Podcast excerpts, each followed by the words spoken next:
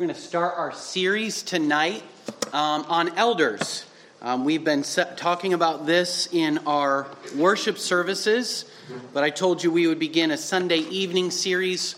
Uh, we don't have a long time for this this evening. We have a members' meeting here at the end of our service. Um, so I just want to give an introduction to what we're going to be doing in this uh, series tonight. Um, in our, though our time is brief, I want to answer four main questions as we introduce what we're thinking about as a church body. First, um, what should we expect from this Sunday evening series on church government? Uh, this is intended to be a more formal time than when we um, have a sermon on Sunday morning. Um, this is meant to give you a chance to come and ask questions. The way we will set it up is I will teach for about thirty to thirty-five minutes and then give you fifteen to twenty minutes to ask questions about that topic. So this will last several weeks. I have plans for several different specific areas that I want to address. Um, but I also want to give you time to ask questions. Um, very specific questions that I'm sure are coming to your mind and are coming to my inbox and my ears, and that's great. We want to answer those. Um, so this will be a great time for us to talk together as a body. Some of the areas I want us to address is, again, to look at the scripture passages that list all the different areas. I want you to see the overwhelming majority of the text, and that's where we'll start, not next Sunday night, but in two Sunday nights. Um, I want to help you by thinking through the differing forms of church government. That's often one of the first questions that people ask is, well, is this this kind of denomination? Are we changing denominations? What does this actually mean? Um, no, we are not. Okay? Why do different churches come to different conclusions? I can't speak for all of them, but I can tell you what these other patterns look like. Um, we'll examine what the Bible teaches about congregationalism. We believe the authority, the final authority for many areas in the body rests in the congregation. That's not going to change. Um, but we want to keep refining what we understand congregationalism to be. What is the role of the body in the service of the church? I also want to discuss with you elders in Baptist history. That it should not be a surprise to us, but most of us don't uh, understand that background. That this is not new. A lot of us are saying, well, where did this come from? I've never experienced this. Where's this coming from?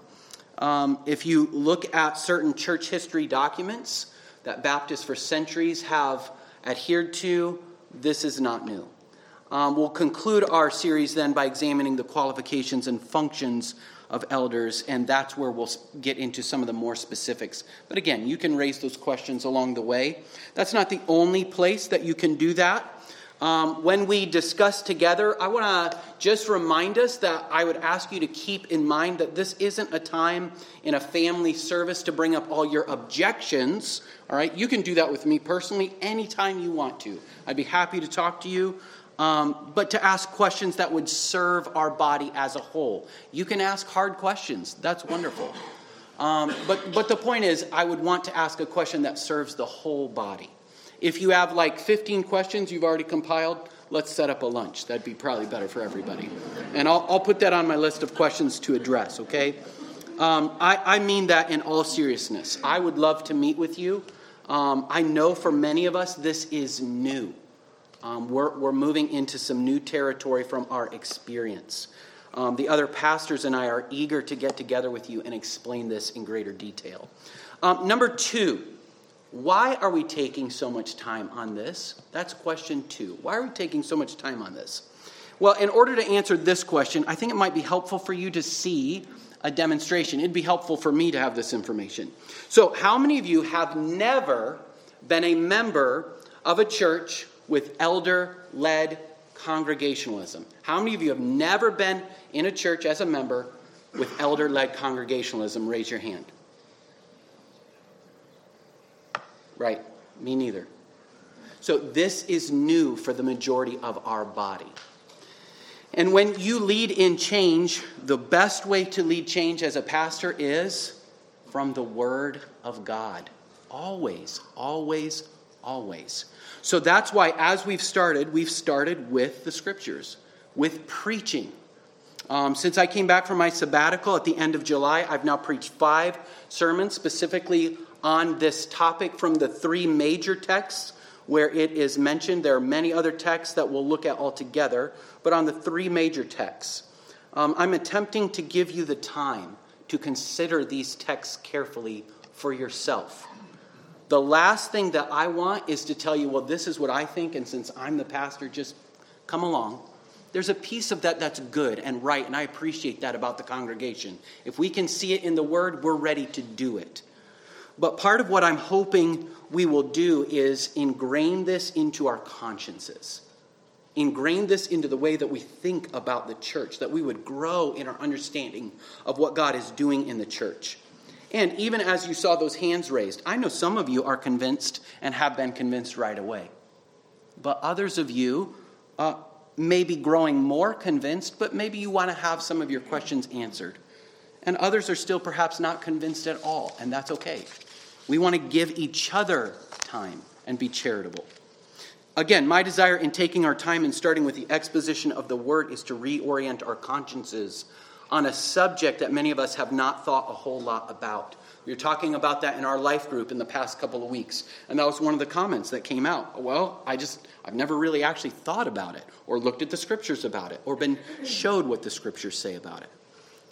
Uh, if this is truly the New Testament pattern, then this shouldn't just be a change that we pursue because the current leader of this church or leaders is saying this is the way we go. This is not a fad. This isn't a fad. This is as old as this book. And I think, I hope, after those five sermons, you can see that. Um, I hope you can see that.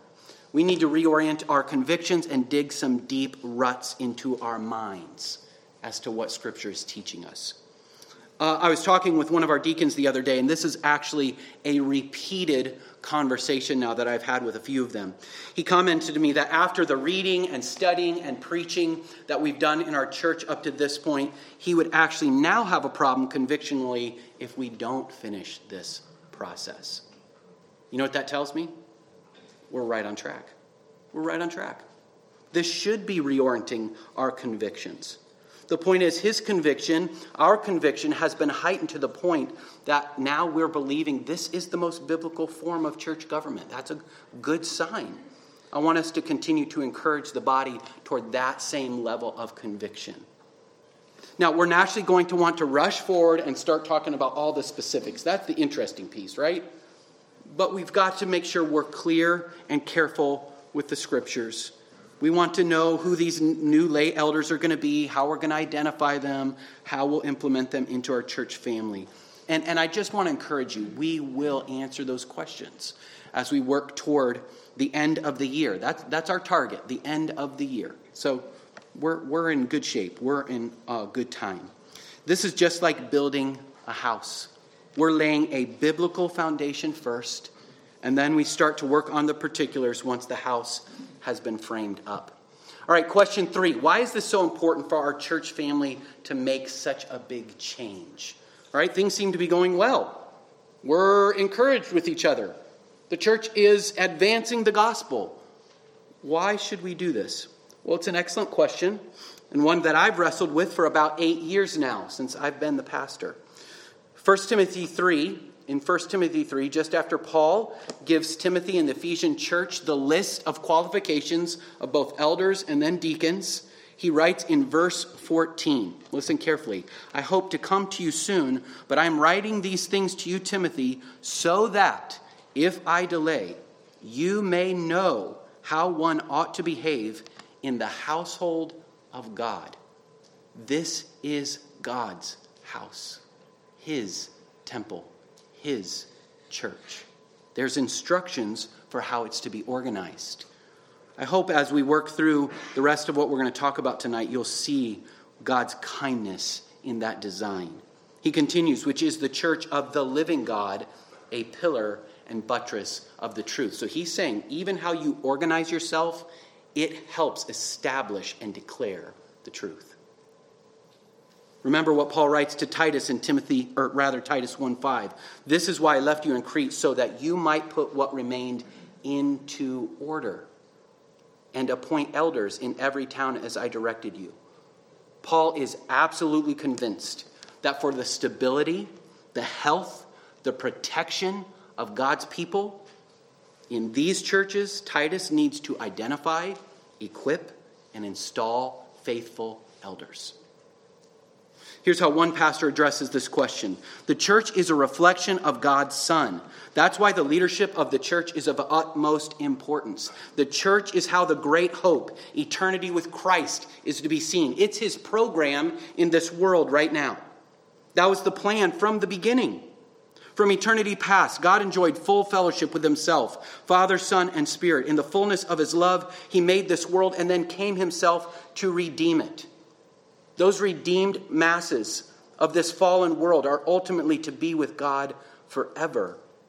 In that great assembly, our union with Christ will know new depth, richness, and permanence. It will sparkle and shine. It will irradiate and warm. It will add passion and understanding that we can care- scarcely dream of now. He's saying this is God's plan to glorify himself. He cares. He cares how we reflect that glory. When speaking then of the leadership of the local church, is it any wonder then that who should lead the church and how is so critical? The point here is that leadership in the church is a vital issue because of the value God places on his church. Consider again Acts twenty. We looked at this just a couple weeks ago. In verse twenty-eight, pay careful attention to yourselves and to all the flock. This is like an ordination sermon that Paul gives to these Ephesian elders. Pay careful attention, in which the Holy Spirit, member of the Trinity One, has made you overseers to care for the church of God, Trinity member two, in which he obtained with his own blood, Trinity member three. We see in Acts twenty twenty-eight that the price one is willing to pay for an object demonstrates its worth. What did God pay for this body? So we better be very, very careful to hear and understand his word when he tells us how to lead and organize and serve in our church. The Son bled and died for the church, this church.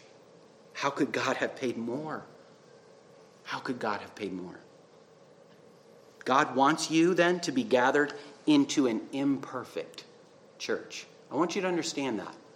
I want you to remember in the story of the New Testament, how did the church of Ephesus do?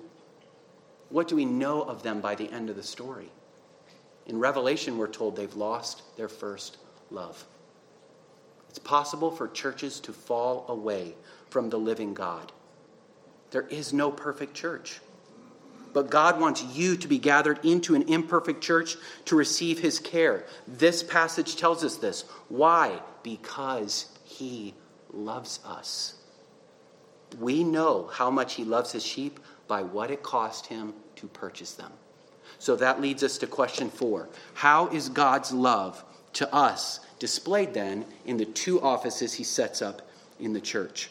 Take your Bible and go to First Peter chapter two. We'll look at two verses there. We're going to have you look at four different passages tonight very quickly. Um, we have a members meeting we'll get to in just a couple of minutes. This last point is not super long, but I do want to spend some time looking at a few passages together. How's God's love to us displayed in the two offices of the church? One author writes, despite the tem- tendency to ignore it, biblical leadership is crucial to building a church that glorifies God. We don't get to design this ourselves with whatever pragmatic strategy we think will work best, with whatever personalities we say, well, that will give us the best face out in the community. No, God, God's designed this for us. The exercise of leadership in the church relates to God's nature and character. That should stop us in our tracks. This is not a normal human institution. We better be very sober and careful as we think through this, because the exercise of leadership in the church relates to God, his nature, and his character. When Christians exercise proper authority through the law, around the family table, in our jobs, in our homes, and especially in the church, we help to display God's image to all creation. This is a Christian and a church's calling and privilege. So the two leadership offices in the church are elder and deacon, as shown in Scripture, the passages we've seen. Elders are to function as serving leaders, and deacons are to function as leading servants. Both of these roles, think of it very carefully, this is what we'll talk about now. Both of these roles reflect Christ and his work directly. This is the heart of our talk. I want you to consider how these roles reflect Christ to us in the church. First, elders reflect God's love for us as his people because he himself is the great shepherd of the sheep, and elders are the under shepherds. So look at First Peter two twenty-four. Speaking of Jesus Christ, he himself bore our sins in his body on the tree so that we might die to sin and live to righteousness. By his wounds you've been healed, for you were straying like sheep, but have now returned. Notice the titles, how they're very similar to what we've been talking about, but have now returned to the shepherd and overseer of your souls. You see those titles? The same thing God calls elders to be. Later, Peter will encourage the under-shepherds that the chief shepherd is the one to whom they will give an account, who will reward them, give them the unfading crown of glory. Second, deacons are a reflection of the service of Christ because he himself is called the suffering servant. Go to Mark chapter ten. Mark chapter ten, I've referred to this passage several times. This needs to get ingrained into the heartbeat of our church family. It's not just for this office of servant. In fact, the office of deacon is referred to only two places. Service is what every Christian is supposed to do and be. But there are to be some leading servants as an office. We're all, though, called to be servants. Mark ten, forty-two through forty-five. And Jesus called them, his disciples, to him and said to them, "You know that those who are considered rulers of the Gentiles, unbelievers, lord it over them, and their great ones exercise authority over them." That's how leadership works in the world.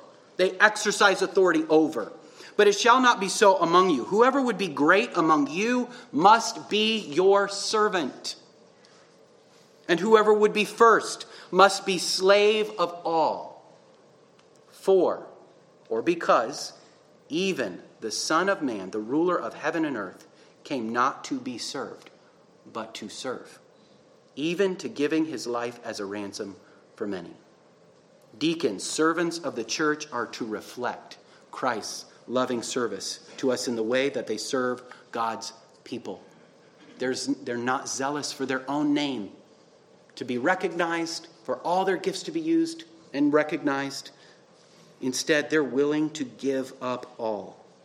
This is the model for how each of us, no matter our office, no matter our role, no matter our gifting, we're to serve one another like Christ has served us. Now, we were talking about this very passage as a family this afternoon. It's one that we rehearse often at our home as we're growing in character with young children. This is an important lesson.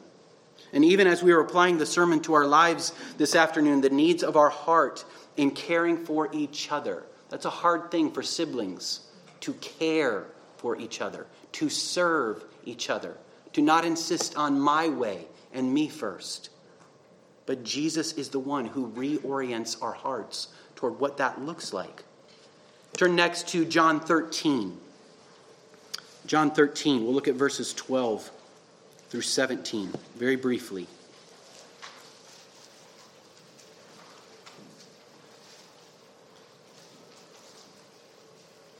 John thirteen, twelve, it says, "When he had washed their feet and put on his outer garments and resumed his place, he said to them, 'Do you understand what I have done to you?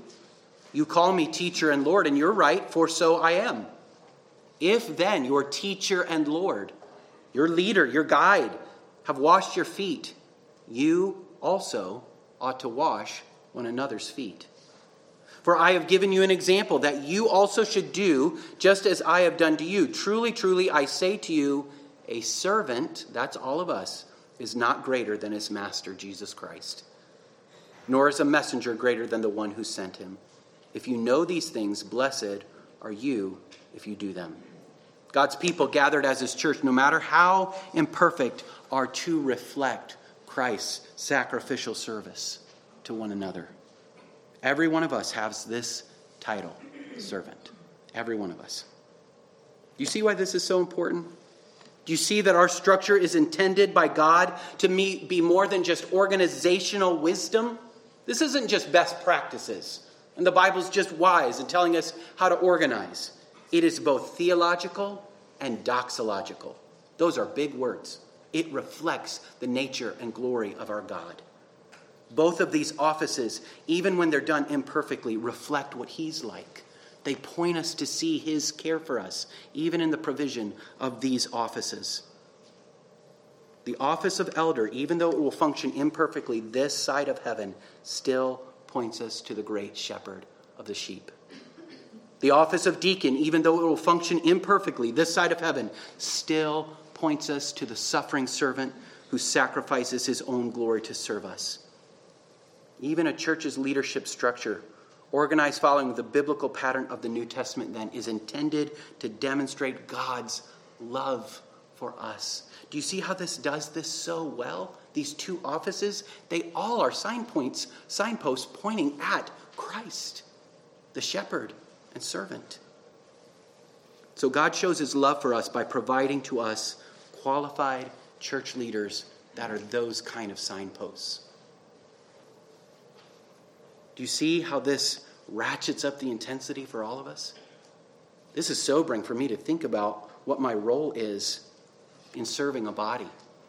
This should be sobering for you to think about what you're called to in serving the body, in praying and supporting your pastors.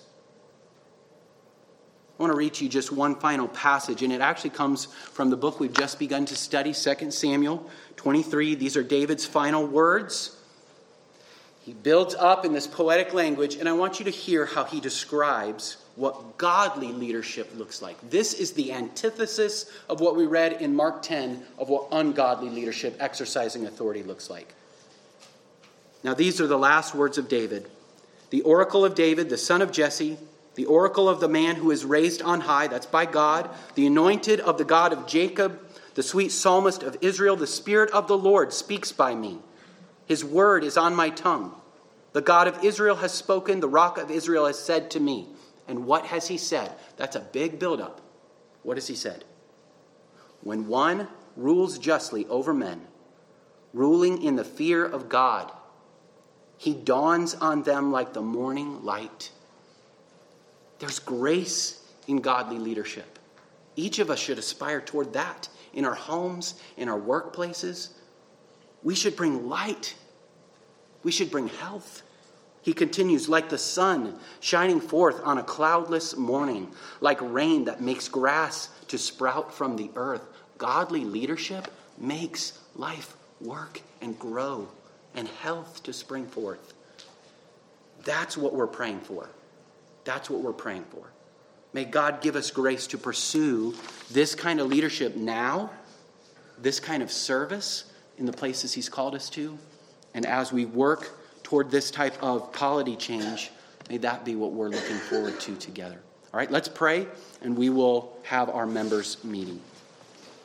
Gracious God in heaven, we thank you for this beautiful picture of your love for us. You are wise. You are caring. You love the church. Help us to love God's people in this way. Help us to trust you.